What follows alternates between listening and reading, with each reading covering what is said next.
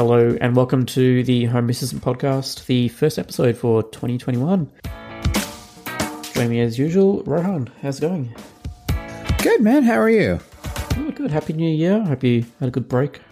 Had a good break. Can't complain. This episode is sponsored by Home Assistant Clouds by Nabu Casa.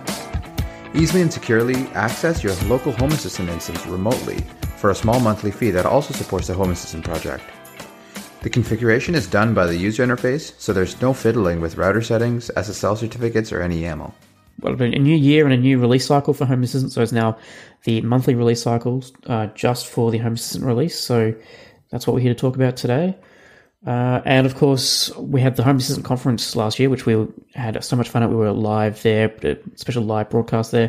What did you think of it, Rohan? Did you think we did all right? I thought it was great. I mean, I had a lot of fun with it, and it sounded like uh, a lot of people had uh, enjoyed it as well. Yeah, so, it was good to see the comments, yeah. people as we were doing our thing, people you know commenting along, and yeah, I think I think that's definitely something we want to we want to encourage as well, right? And you know, we love the feedback, we love comments and stuff like that. So you know, I I, I felt really good about that because uh, it was live. There was so much we had to talk about and, and break down at the time.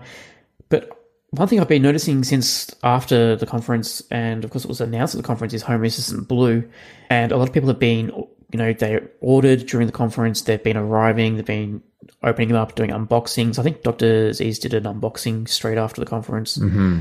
I am really jealous of this device. It actually looks like people's photos of this device are amazing.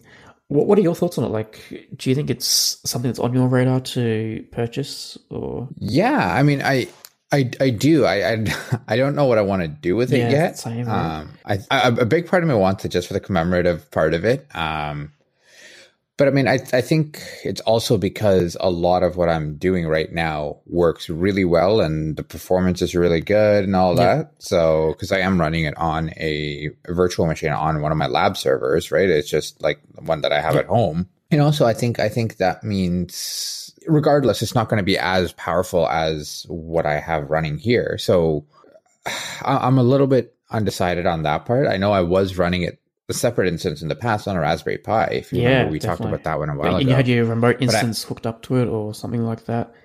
You were running yeah, yeah, that way. Exactly, but but I actually ended up collapsing all of that stuff into one. So, you know, I I don't know if I want to go back to two again, or I don't know if I want to break yeah. out. But you know, and and really at this point, I have no benefit in doing so. So my uh, my Zigbee network is strong enough, even though it runs out of my basement. Mm-hmm uh, but I'm I'm in, I'm in a bungalow, so it's it's not like I have multiple stories or anything like that. I just have my basement, and my main floor. Yep. So you know, and that was really my biggest concern about splitting it off, um, which seems to be fine. So I, I will I will I get one probably honestly just for the just for the commemorative piece of it.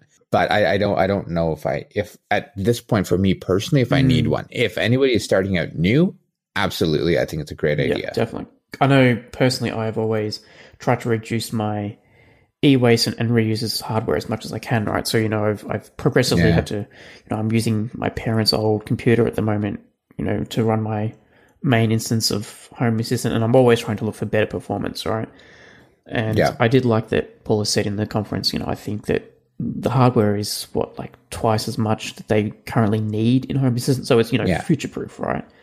Um, and of course, yeah, at least for a little bit. yeah, bit. And all the add-ons, you know, like I've always been jealous of people running all the add-ons that F- Frenck does, and yeah. it just looks very tempting, right? Exactly right, and and and I think what it comes down to is, you know, if especially for a novice user user or a new user to Home Assistant, I think I think it's actually perfect. Yeah. Right. For me to use, can I migrate everything off and do everything? Sure. But is it worth it for me to do that? I I don't know just yet. One thing I'd be interested to find out um, before I could commit is to see because we know you know this has obviously been the evolution of it. You know, we had Hass.io, then became Home Assistant OS and and all that. Mm-hmm. This is now you know they're locked down. Or I need to research. Is it their locked down box? You know, am I not going to have root access to this box, or am I going to have to use one of those SSH add-ons?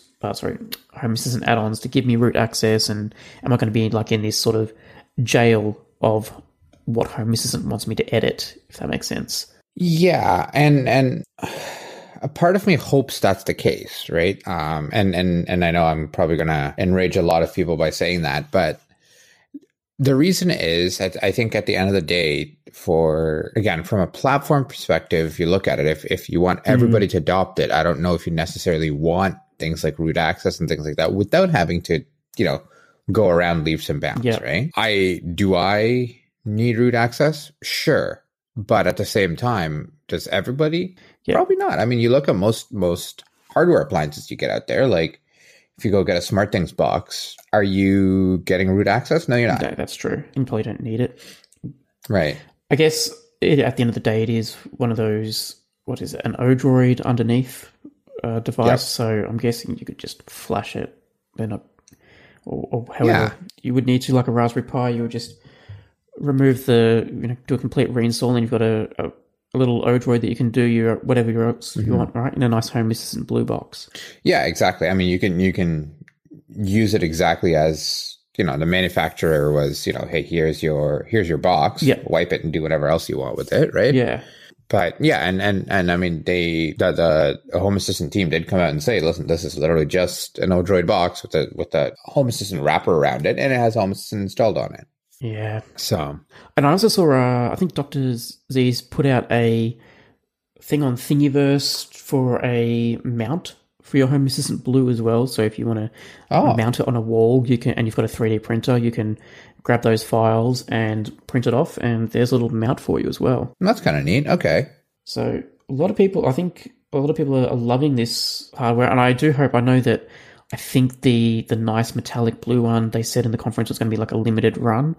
I hope they yeah. continue it because it looks really nice. Looks looks really premium. Yeah, yeah, exactly. I I I do know a couple of people uh, that have gotten it, and they seem to be pretty happy with it. Mm. Um, I, I, have I haven't talked to them. I just talked to them right before uh, right before everything kind of closed for the holidays, and uh, when I when I chatted with them, it was you know they were really excited. They're like, "Oh yeah, I got it today. I received it. Blah blah blah." Yep. So I want to see. I want to see. Uh, I'm gonna try and follow up with a couple of those folks and see see how they actually made out. Right. What was your experience like and all that. Um. And and and again, I might pick one up just for that as well, just to see you know how that's going. Yeah, definitely.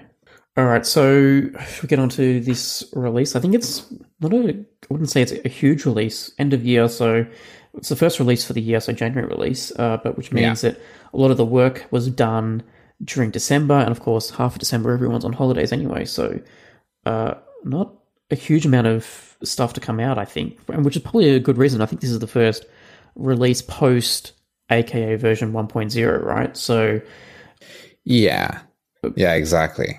I think, uh, yeah, some few few little updates, but one that I uh, was really excited to see um, is the improvement to MQTT discovery for device trackers. I, mm-hmm. I actually, this is one of those things where you're like, oh, it wasn't there. I could have sworn it was there, but uh, MQTT discovery is now supported for device trackers. So if you don't know what that is, uh, MQTT is a device protocol that allows you know communication throughout your local network or even across the internet. Very small packets, very fast transmission, great for IoT devices. You'll hear things like ZigBee to MQTT, Z-Wave to MQTT. Um, I personally love it. I have so many sensors running across uh, my network. I think I've you know those do you remember those Xiaomi flower sensors, the flower care yeah. sensors? Yeah, yeah. I think I have a few of those using that as well. Yeah. Um, so yeah, it's great. I also use it to connect a couple of my Home Assistant instances. Uh, you know, that's right. Yeah. So yeah, great to see that device trackers are now supported. I think this will just enable uh, you know a lot of people to integrate with Home Assistant without having to do like a full on integration with uh, Home Assistant. For example, a great one is ZigBee to MQTT, right? They don't have mm. to do a whole separate Python integration with Home Assistant. They can just tailor and publish messages over their MQTT server and Home Assistant knows how to pick them up and, and bring them in as full fledged entities. So this is going to allow people to yeah really do some great things with the device trackers. I don't know, Rohan, have you got any crazy ideas that you could use? I know you had a a SmartThings a ZigBee sensor that you had like a presence sensor. Yeah. So, So what I what I what I did and and and just kind of talking about what we were talking about before. So right now I actually don't use uh don't use that. Uh, I actually had my MQTT server turned off Mm. until about a week ago. So so I took my USB ConBee stick, Yep. uh, which I use uh, for my Zigbee network, Yep. and uh, so that's my Zigbee radio. So I took it and plugged it right in the back of my server, and uh, basically just joined that in with my primary uh, Home Assistant instance. Using And- the ZHA, like the native ZigBee Native- integration in. Exactly. Yep. Yep, and then and then and it comes in through there. But before that, I did use MQTT to uh, kind of. Oh, sorry, no, I was using the. I tried MQTT. Uh, it was okay, and then I was using uh, the, the remote Home Assistant plugin to synchronize those entities before from a separate Raspberry Pi. Yep. But yeah, now now um, I didn't I didn't do that anymore, and and even for my uh, the Mi Flora devices and Mi Flora devices from. Uh, Xiaomi. Yeah. Xiaomi does those are the flower sensors. Um, I was using MQTT for that specifically, and then uh, I actually moved off of my Raspberry Pi Zero about a about not that long ago. Uh, I guess it's it's been a few months, probably about six months or so. And then uh, and I moved that to an ESP32 with ESPHome, so that just comes right in now. So Oh, really? Mhm. Okay, I'll have to pick your brain about that in a minute. Um, but so I'm wondering, like, with this MQTT update, like, people are going to be able to create like random device trackers now, right? Like, you could have, Yeah. you know, like you just we have just talked about that. Uh, there's that ZigBee sensor uh, that you have from Smart Things, but people could do anything now with MQTT. You know, you could have a Yeah. random Raspberry Pi Zero that you've got around. You could have a, you know, NFC tag that could publish uh, as a device tracker if you were smart enough. totally. So I'm really excited to to see this. I think it's going to uh, personally presence in home automation is one of my favorite topics because there's so many ways to skin that cat, Yeah. and yeah, I'm really glad to see this is a major improvement. Well, exactly, and and and this is actually a recommendation that came from uh, Hacktoberfest. At least it had the Hacktoberfest tag on it Yep. in uh, in GitHub. So, um, you know, I'm I'm I'm interested to see what people are doing with this as well. Um, I'm excited to see what people are doing with again things like ESP32s and things like that, where you say, hey, you know what, dump this into MQTT and have Home Assistant pick that up Yep. kind of thing, right? So let's can be kind of neat if you get a new device. It's it's almost that hey, it just works kind of kind of an experience, right? Where uh, something picks up your new device and it says, okay, go. And you know, Home Assistant brings it in and things like that. Obviously, you you need to build some automations and stuff around that. But if eighty percent of the work is done for you, then hey, I'm not complaining there.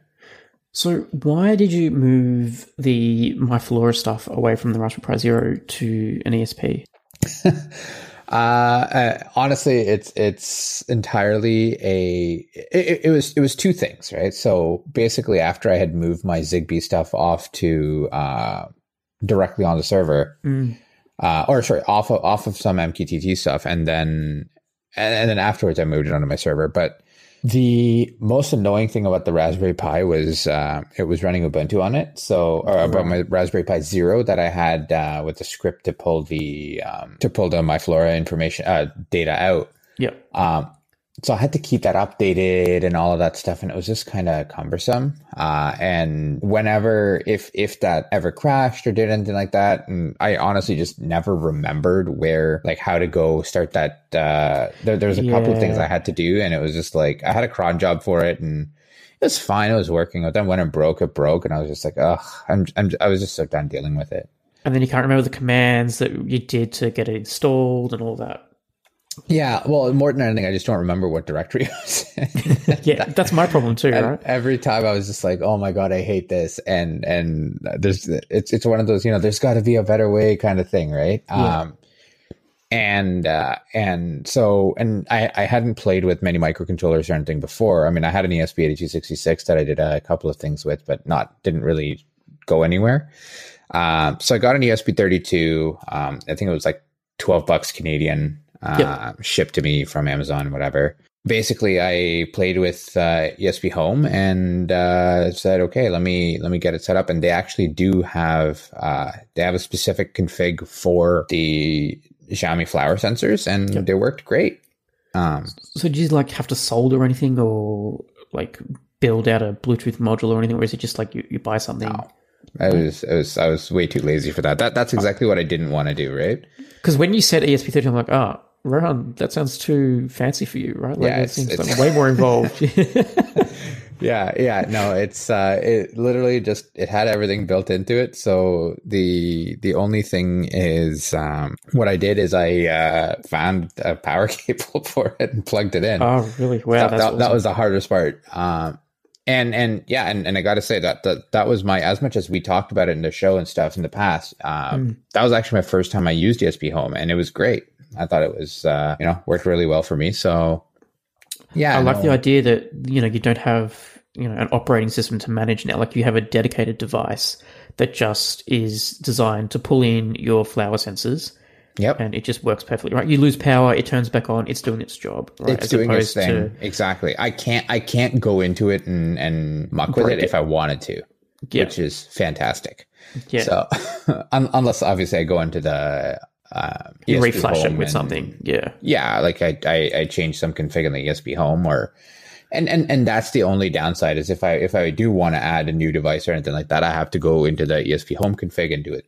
Right which honestly to me is not a downside. Uh it's just it's it's doing things differently. Um, So when you say new device, like does that mean if you've got like a new flower sensor, you have to go in and, and reflash it? Correct correct. With so like, and so then you have to flash it with like the MAC addresses of each flower sensor you want to pick up. yeah that that that's exactly what it is so Yeah. it, it's actually got a scan as well um but you know you can just use any whatever ble Yeah. scanner and and pull that mac address off and just pop it in Plug there it in. yeah and you're good Perfect. yeah Oh wow, that's awesome. All right, well I might have to add that to my list of 2021 projects to do.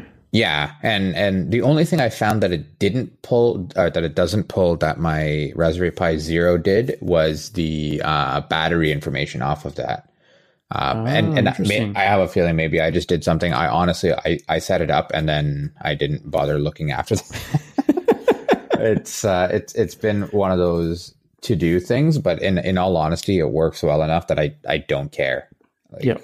whatever. I lose battery when everything says NA and you know I'm not getting any information. I know it's time to change my battery, or or or the the the sensor died, which which a couple of them in my case did die. So From Xiaomi, like the Xiaomi sensors died. yeah, it's just you know whatever. It's it's Yeah. it's solder and and silicon, right? So Yeah. stuff happens. happen. Yeah, Especially whatever. when in a wet environment, right? Yeah, yeah. I I mean, one of them was literally outside. I don't even know if it's. I know, I know they're rated for they're waterproof, whatever. But I don't even know if it's Oh, rated for yeah, the cold or in- whatever. And I didn't. Indoor, aren't they? Are they indoor sensors? I'm fairly certain they are. I, I know there there is a water seal around it and stuff. Uh, Yeah. They do say it's waterproof, but I just said nah, whatever. And I just stuck it out there and Stuck it outside, yeah. I think it's been outside for two years probably, and I, it stopped working. And I was like, okay, whatever. Like, should I take better care of my stuff? Yes, but I didn't. So here we are. Yeah. So That's a nice. Oh, you've definitely added to my project list, so thank you for that. Yeah, for sure. There you go. HomeKit. It's uh, it's a little more of a uh, bug fix, but now you can set a target temperature range rather than a specific temperature for a climate device. So if you have uh, some kind of a thermostat or, or whatever that's HomeKit based, um, I guess in the past it only let you say, okay, you know, I want to set it to 22 degrees Celsius. Now you can say, hey, I want it to be between 20 and 24. If I mean, you probably don't Yeah, want that yeah. wide of a range, but you get the idea um, in terms of setting that. So again, that's another thing I didn't know uh, wasn't a thing too. So Mm. It reminds me, I've got to add HomeKit to my project list for this year too. I want to use Home Assistant as a HomeKit server or whatever the terminology is in, in Yeah. HomeKit land, right? yeah, I actually My wife has an iPhone, and I would like you know her to be able to have native control without having to you know Yeah. instruct her how to download apps. Like yes, there's the Home Assistant app and all that, but yeah. have you done that with your iPhone yet? I was thinking about it this, uh, I guess, like last week, but no, I, I, I haven't. Um, I because I have Amazon Echoes spread out kind of throughout the house, Yeah, so, so I really don't need to. Um, so I can just say, hey, you know, do this, right? Turn on this Yeah. light or whatever. Um, I don't, I don't necessarily need Siri to be that for me. yeah, that makes sense. Um, do, would I like to? Sure, but it's another integration I have to manage, and it's more overhead and whatever. Is it the biggest deal? No, but it's effort. Another failure point too, right? yeah, yeah, exactly. That that that that's another thing that uh, you know either myself or my girlfriend will get used to, and when it doesn't work, it's just going to bother us. So yeah, not not not that that's a good way to look at anything.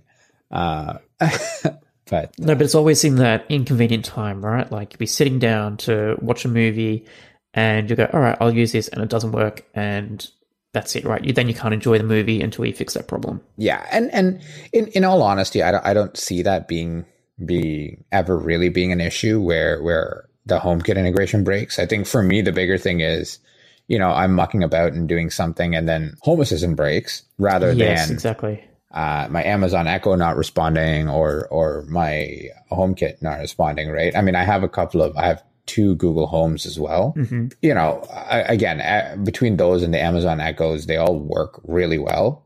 And I use the Nabu Casa integration there too. On both Google Home and the Echo? Yeah, yeah. I mean, really, it's it's the the Google Homes are just in uh, mostly just in the bathroom so that people can just like turn on the fan and things like that. Because yeah. one of the automations that I have is actually to have uh, my my uh, fans in the bathroom to turn off after 30 minutes.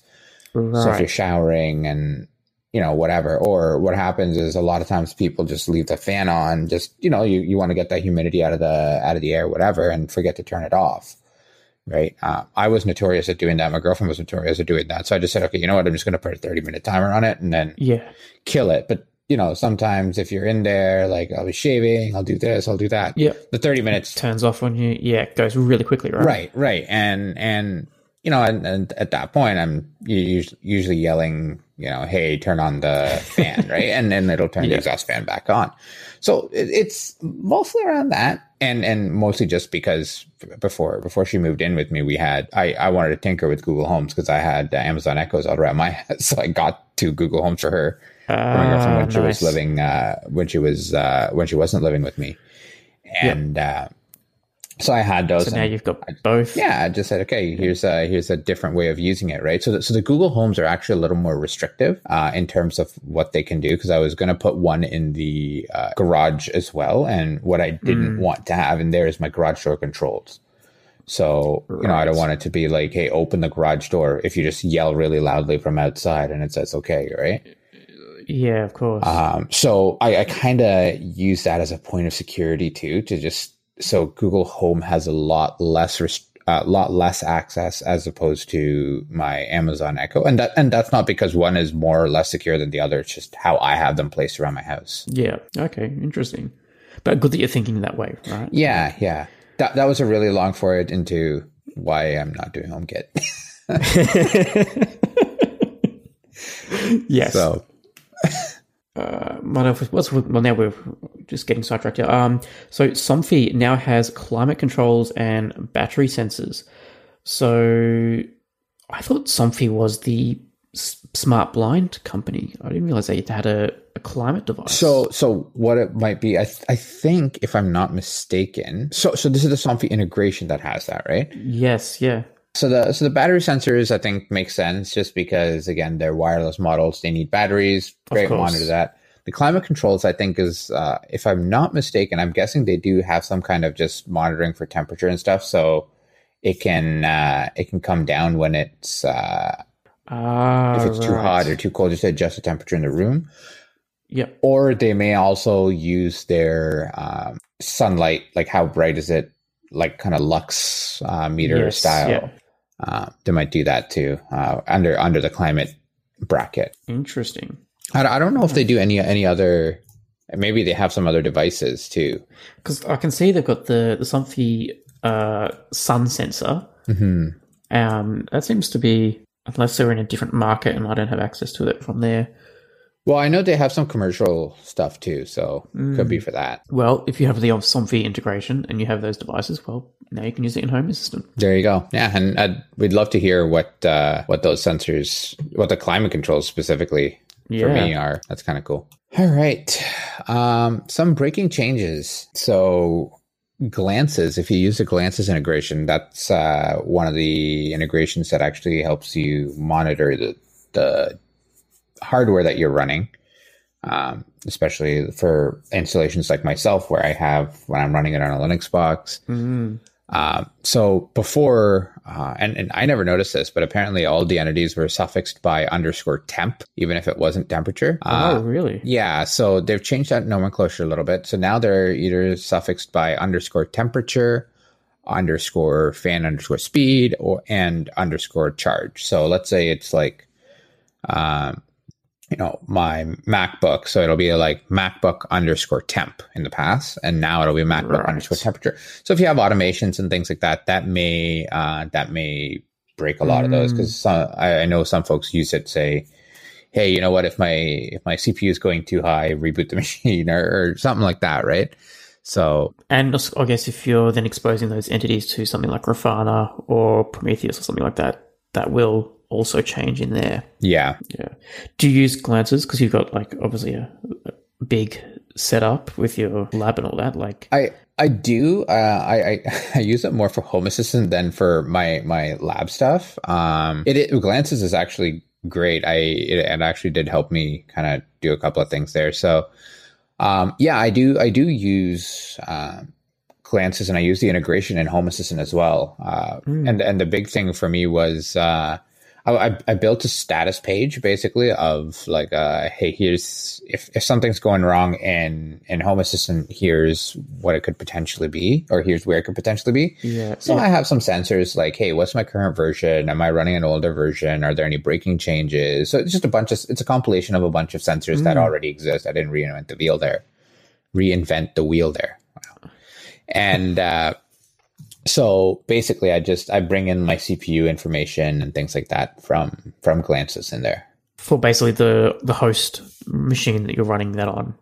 Correct. Correct. Yeah, Right. exactly. And and uh, you can you can do remote machines and stuff as well if you if you have it. Um, if if it matters or if you need that. So Yeah. All right. Looks like I'm adding that to my list this year as well. yeah, exactly.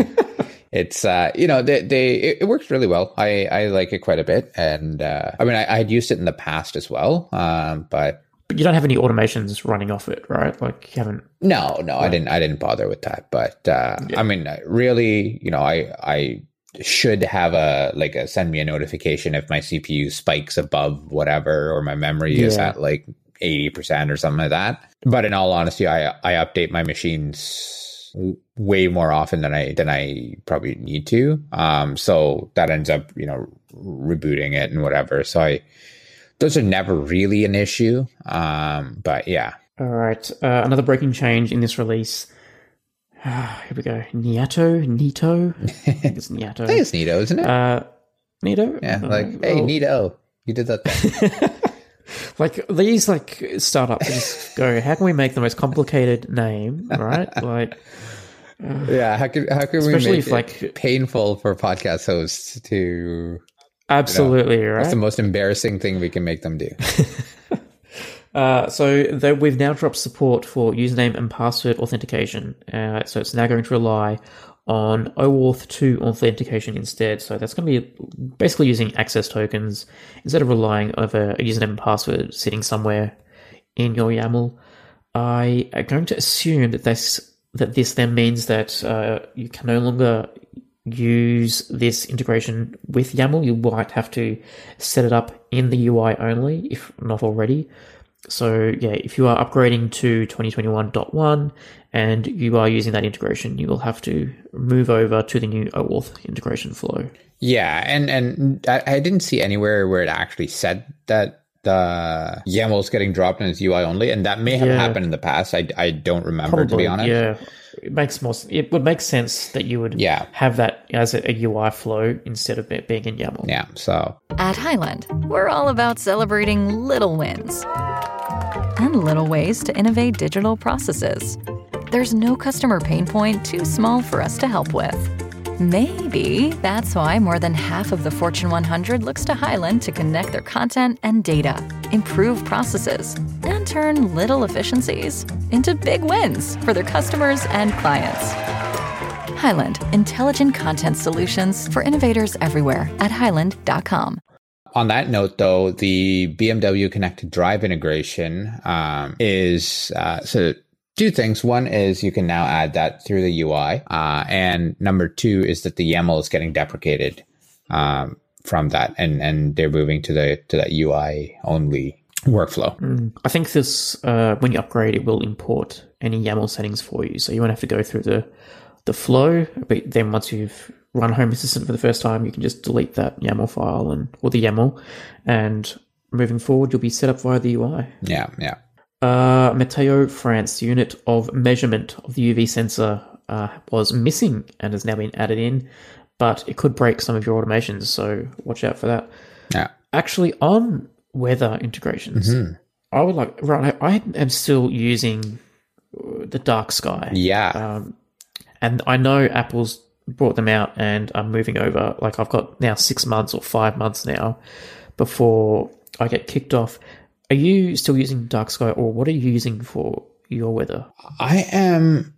What am I using? Am I even using anything? I don't think I am. Um, I really, I mostly use the sunlight component than uh, than anything else. I don't think I'm actually because I did have. Uh, I played with a couple of them and it was great, and I just wasn't using it, so I just offloaded it. Uh, yeah. So Because I guess I have a lot of automations based on temperature, right? Like turn heating, cooling off based on, you know, what the weather is. Yeah, so so for me, the way I do it is it's more based on my inside temperature. So what is it inside my house? Um, Yeah.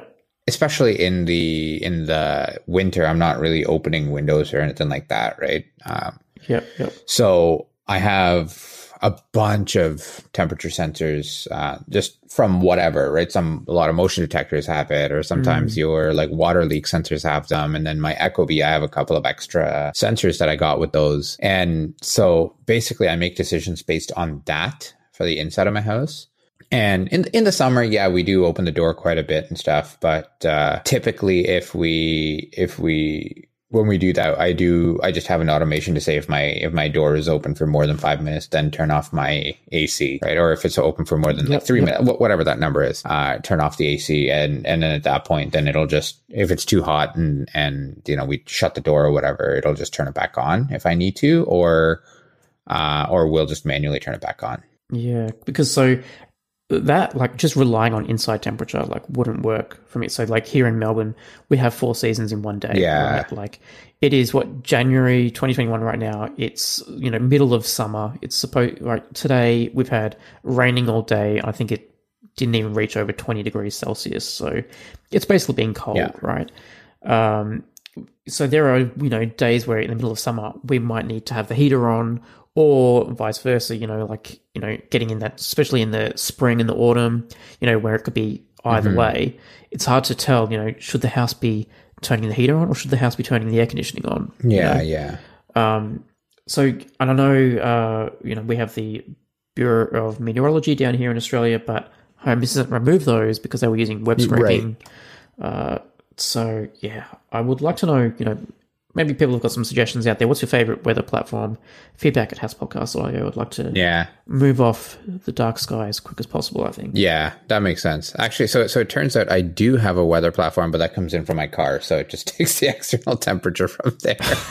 but that's that's that's really it. Um, I, I, I don't know if that's Okay, a good so basically indication I'll- of weather. Right? It's not going to tell me if it's sunny or whatever. It's just yeah. Yeah, just what it is outside. Okay, fair enough.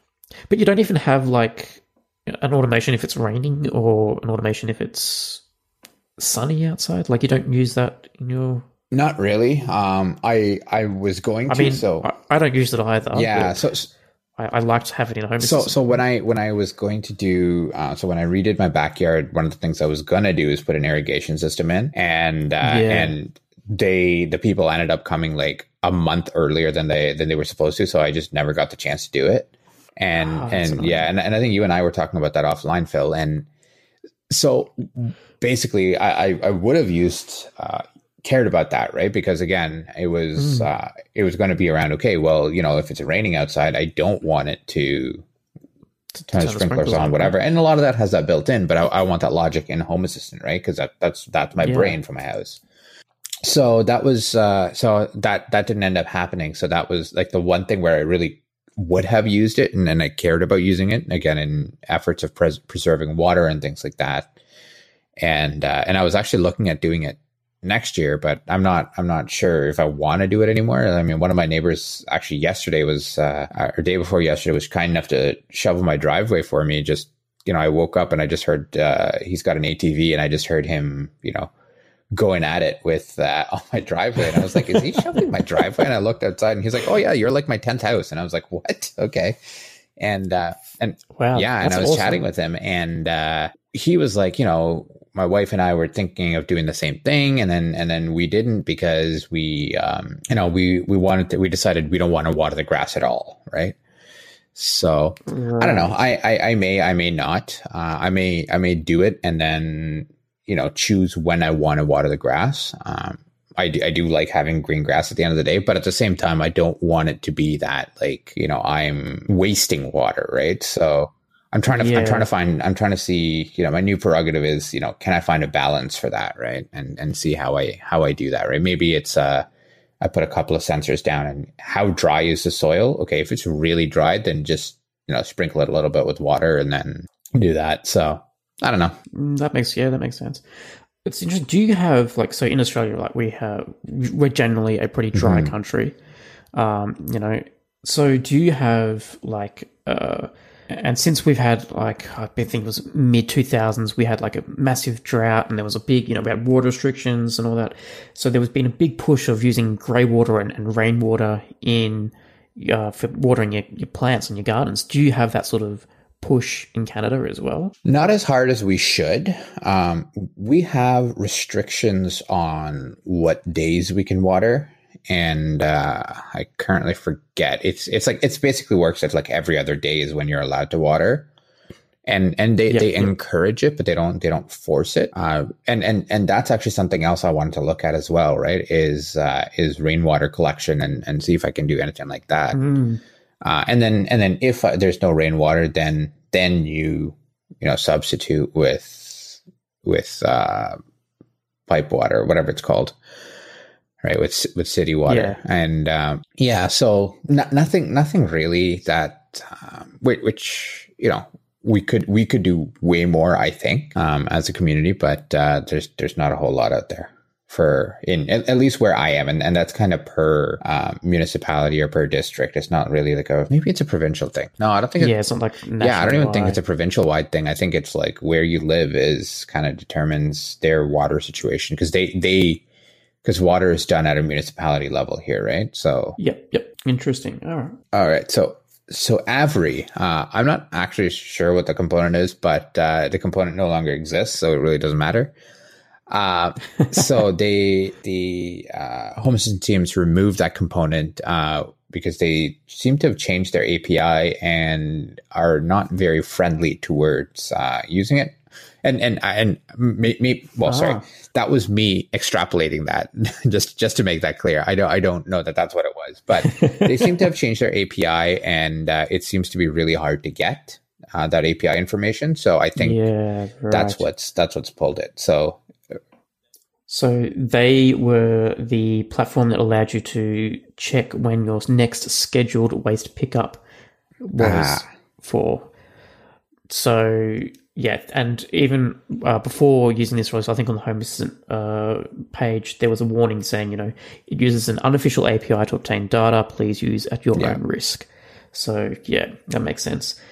Interesting. I've always wondered, you know, how complicated are people's waste pickup schedules around the world to warrant the use of an API? I'm, I'm guessing there has to be uh, yeah. some complex, like, must to, oh, you know, because I mean, I don't know about you, Rohan, but here I just have one week it's recycling, and the next week it's uh, the green waste or the compost right. waste, right?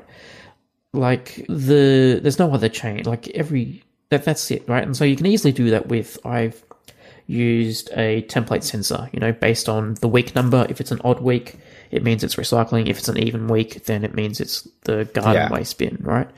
Very simple to do. You don't need to poll APIs or anything like that. And it works. Yeah, I mean, I, I think I think it's also just about the effort that it takes to build that, right? Um, I, I know for us, it kind of depends. Um, so I think like twice a year they do batteries, and I never know when that is. And then seasonally oh, right. they do leaf yeah. pickup. So we get these brown bags. I don't know if you guys have that too. Uh, we basically you go to like you know, wherever Costco, Home Depot, or or whatever. Yep, yep. Uh, you pick up these big brown bags, and in the fall, basically you take all of the leaves that have fallen down, you sweep that up and put it into these bags, and then they collect them and that basically goes into some other compost process, I guess. I, I, don't know if it's the same composting process or what, right, but okay. so that only happens after yep. a certain time. And, and naturally with me being me, I chose this year to do that the week after the last pickup was done. so I have two bags of leaves right now in my garage that are going to sit there all of winter.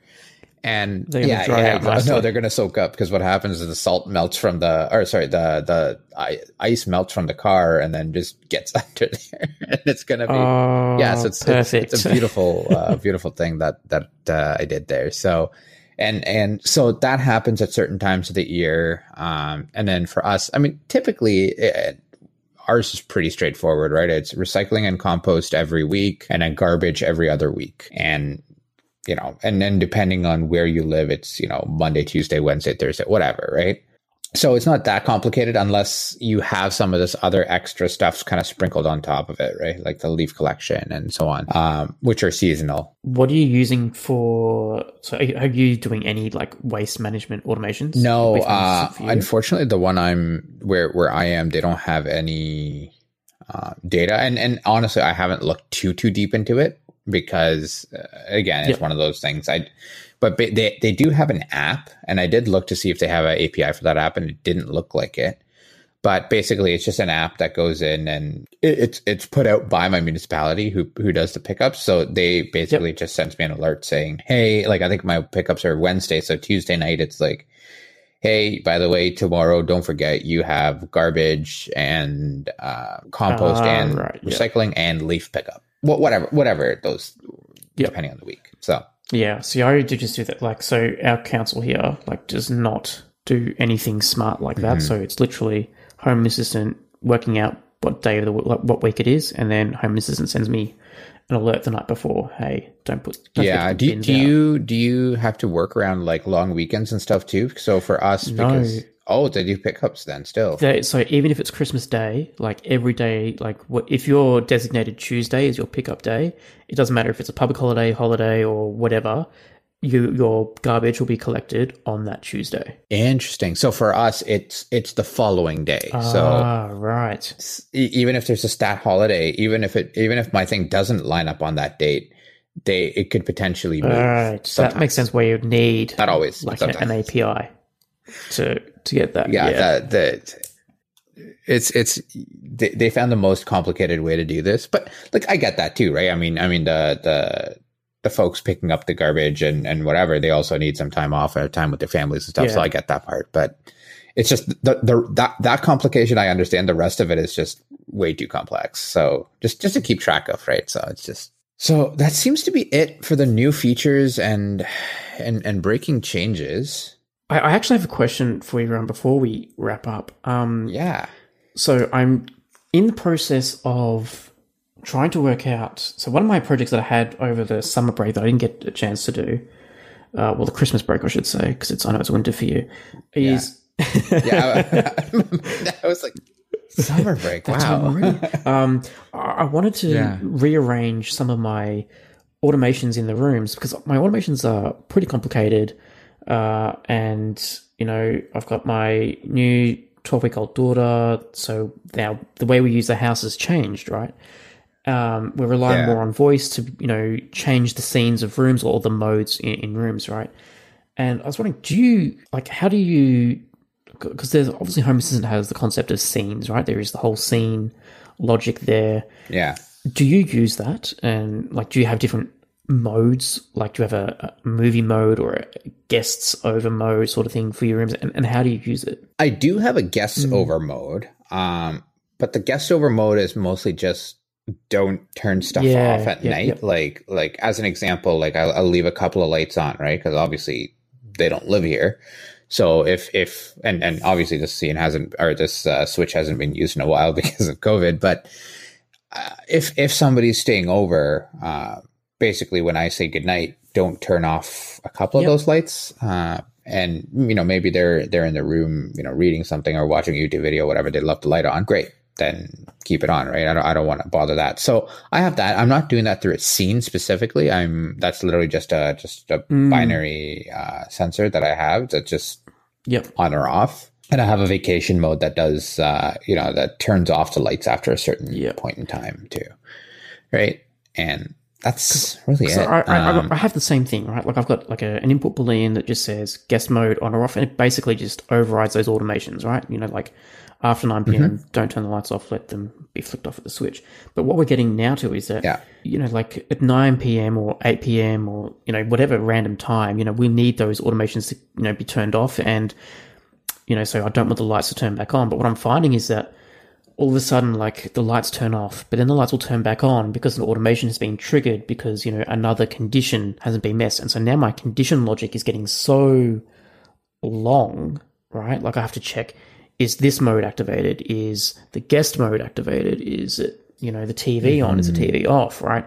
I just need, is there like, what am I missing here? Like, there must be a, a better way, right? yeah. I think, I think, I think, that's the read my mind automation. Yeah. Yeah. Basically. But so I don't know. And then I look at scenes and I've never really understood how people use scenes. I, I get because scenes are in like every home automation controller, right? Like it's not. This is not just mm-hmm. Home Assistant specific, right? Everything you look at has a, a scene. Like Vera has scenes. Um, I'm sure SmartThings has scenes, right? But yep, I've, yep, yep. across all the platforms I've used, I've never understood how to use them properly, right? And, in Home Assistant's case, right? Like I can, I understand that you know you can set a scene to have you know this light on at this color, this light on at this color, this light at this temperature. But scenes don't allow for variables very well. For example, I can't have, you know, light turn on and it to be at a variable set by something else, right?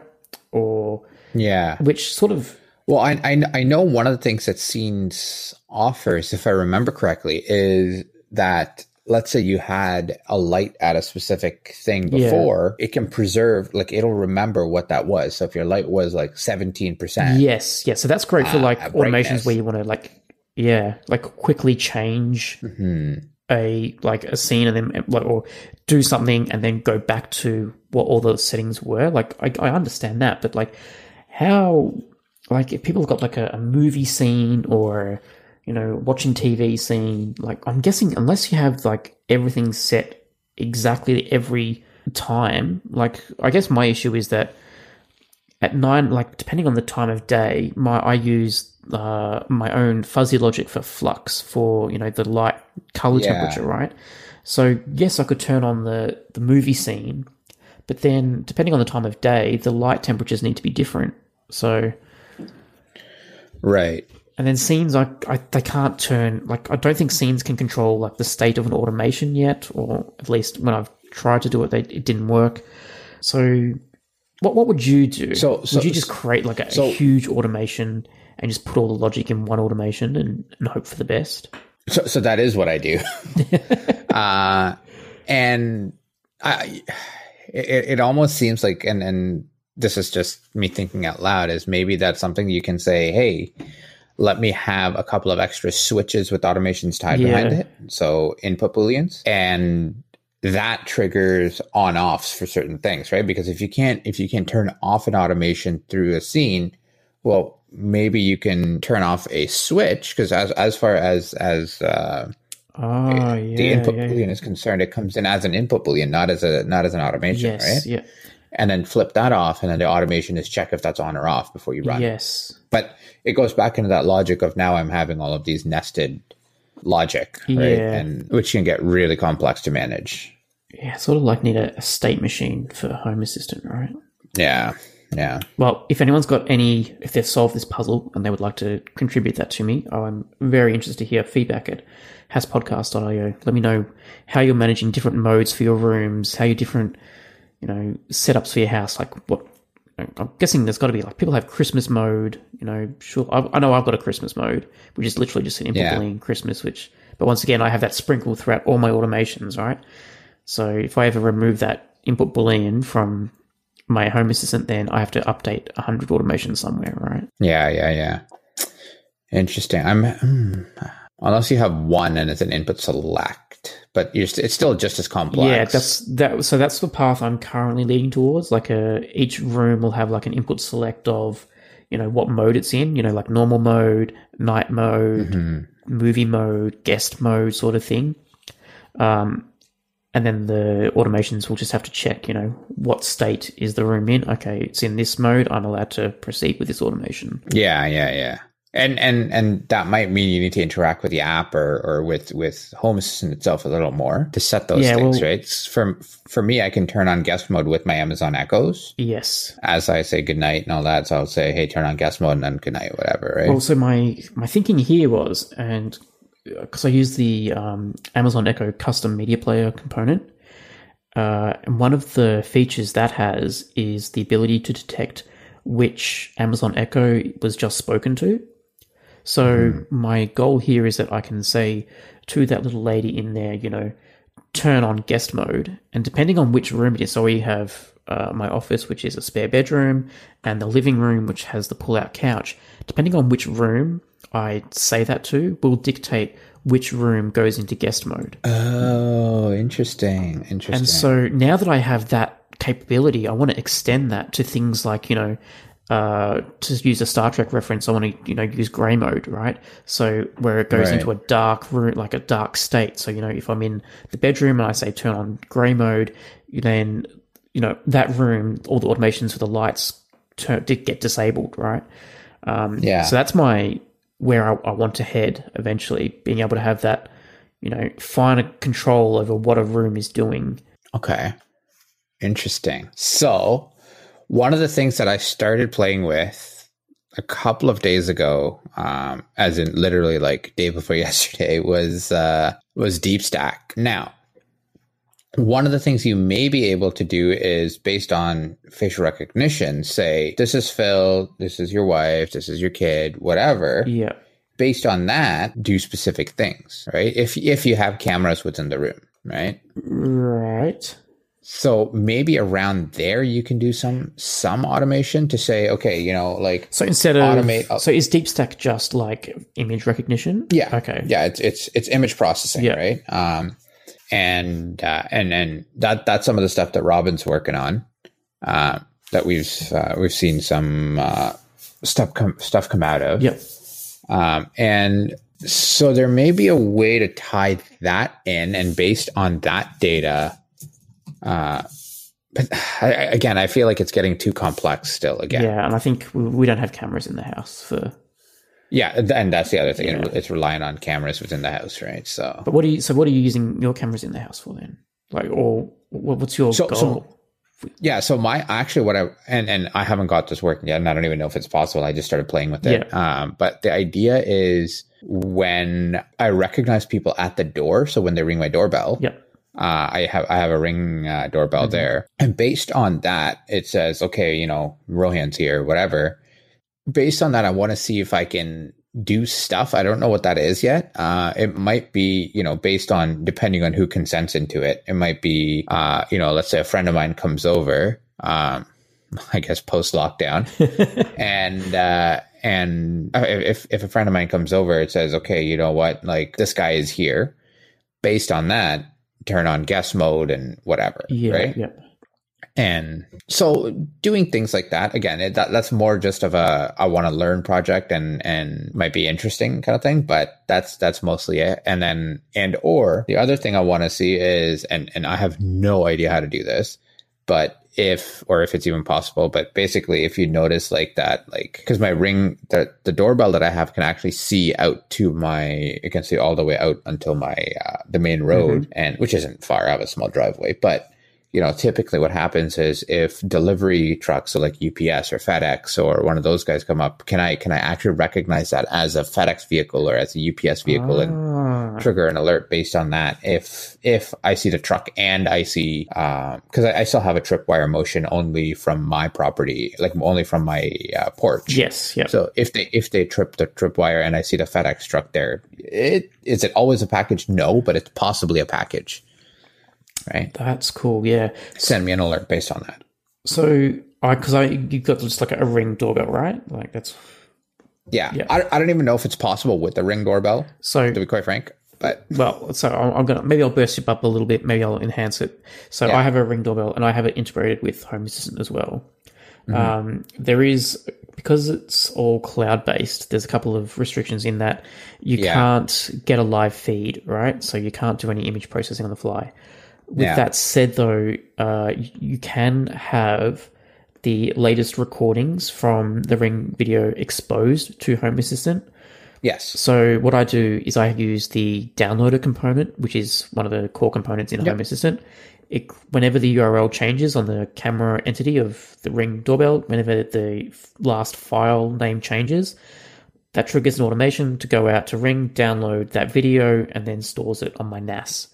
So essentially, what you would do is grab that last motion video and then run it through your DeepStack image processing. yeah, and and and that's exactly what what I was going to do. And and I found that the my it, it's not too too slow, like in terms of updating that recorded image. Yep. Um, I actually find that I get that faster than I get it through the app typically. Well, actually, there's the so there's app? two because there's the recorded. though There's the image, and then you can also get the video as well. Sorry, yeah, I mean, I mean the video. Like when I click on it, Yeah, yeah. give me that, right? Um, so so I find that that's actually faster than the app. hmm So which might still be okay, right? For that for that kind of stuff. Again, if if it takes me an extra minute to process that, you know, a friend of mine has come over, cool, Yeah. whatever, right? Like it's it's setting a flag, like I don't care. Chances are they're not coming over a minute before they go to sleep or something like that. Yeah, yeah, yeah. right? So it's not too bad. And then even with the deliveries use case, that's the same thing too, right? And and I do want to set up a couple of uh, cameras around the house as well, outside, um, and uh, and pull some feeds from there as well. So uh, that might be an alternate feed if I want a little more real time. Yeah, I'd be interested to see how you go with this deep stacking, especially the the, deliv- the delivery drivers has me intrigued. I'd like to be able to recognize someone wearing high vis, you know, because all our delivery drivers here are always in like a high vis uh, uniform Yeah. or something. Just be able to recognize that if it's Monday to Friday and someone's being tripped wearing high vis at my front door, yeah, that'd be cool. Turn on my mm-hmm. new mail notification, right? Yeah, yeah. a lot of the time, exactly. like we have the, the local mailman or postie will he'll just drop a, a parcel at our front door, but he won't ring the doorbell, but it'll trip Yep. the motion sensor, right? So then I go to walk out and I've got like a box blocking my front door and I have to go out another door to remove it, right? yeah, So yeah, that'd be cool. Yeah, I, again, it's it's this is all very new to me, so I, I don't even know what's possible, what's not possible, whatever. So I You've just already sold me, Rohan. So you need to get the solution working. That, that, that's a problem, right? Like, it's, I've, I've sold myself too, and I'm I, I feel like I'm going to be grossly disappointed in myself after this.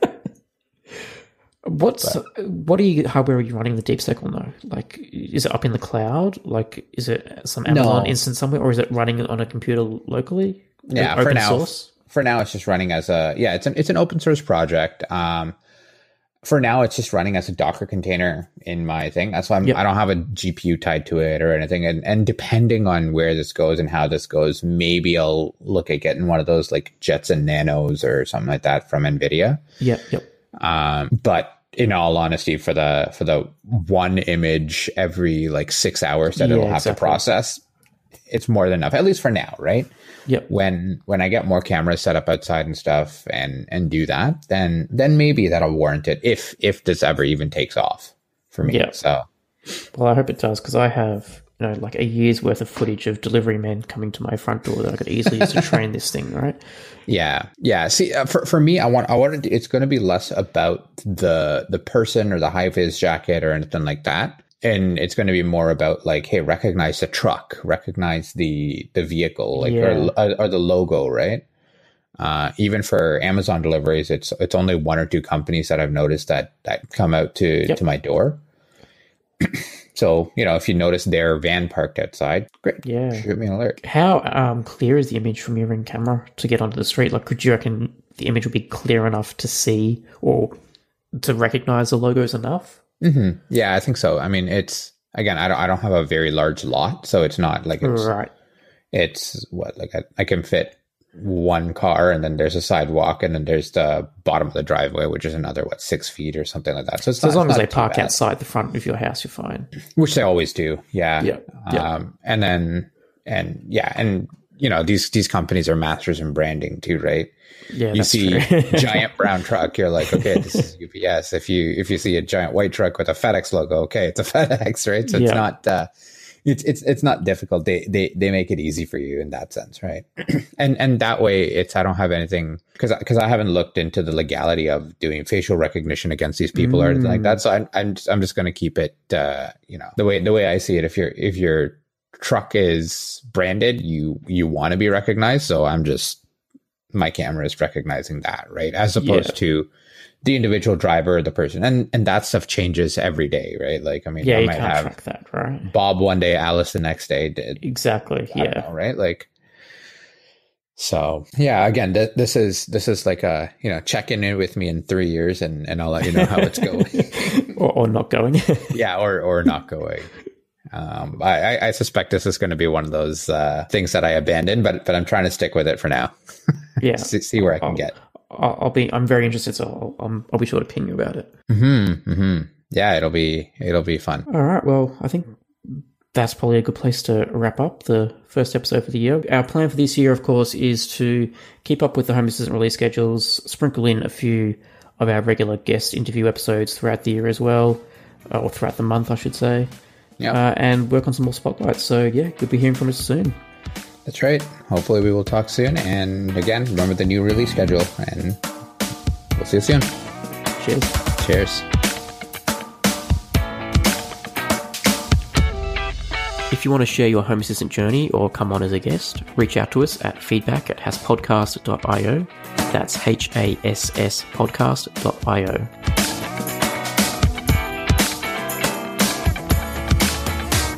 The Home Assistant podcast is hosted by Phil Hawthorne and myself, Rohan Karamandi.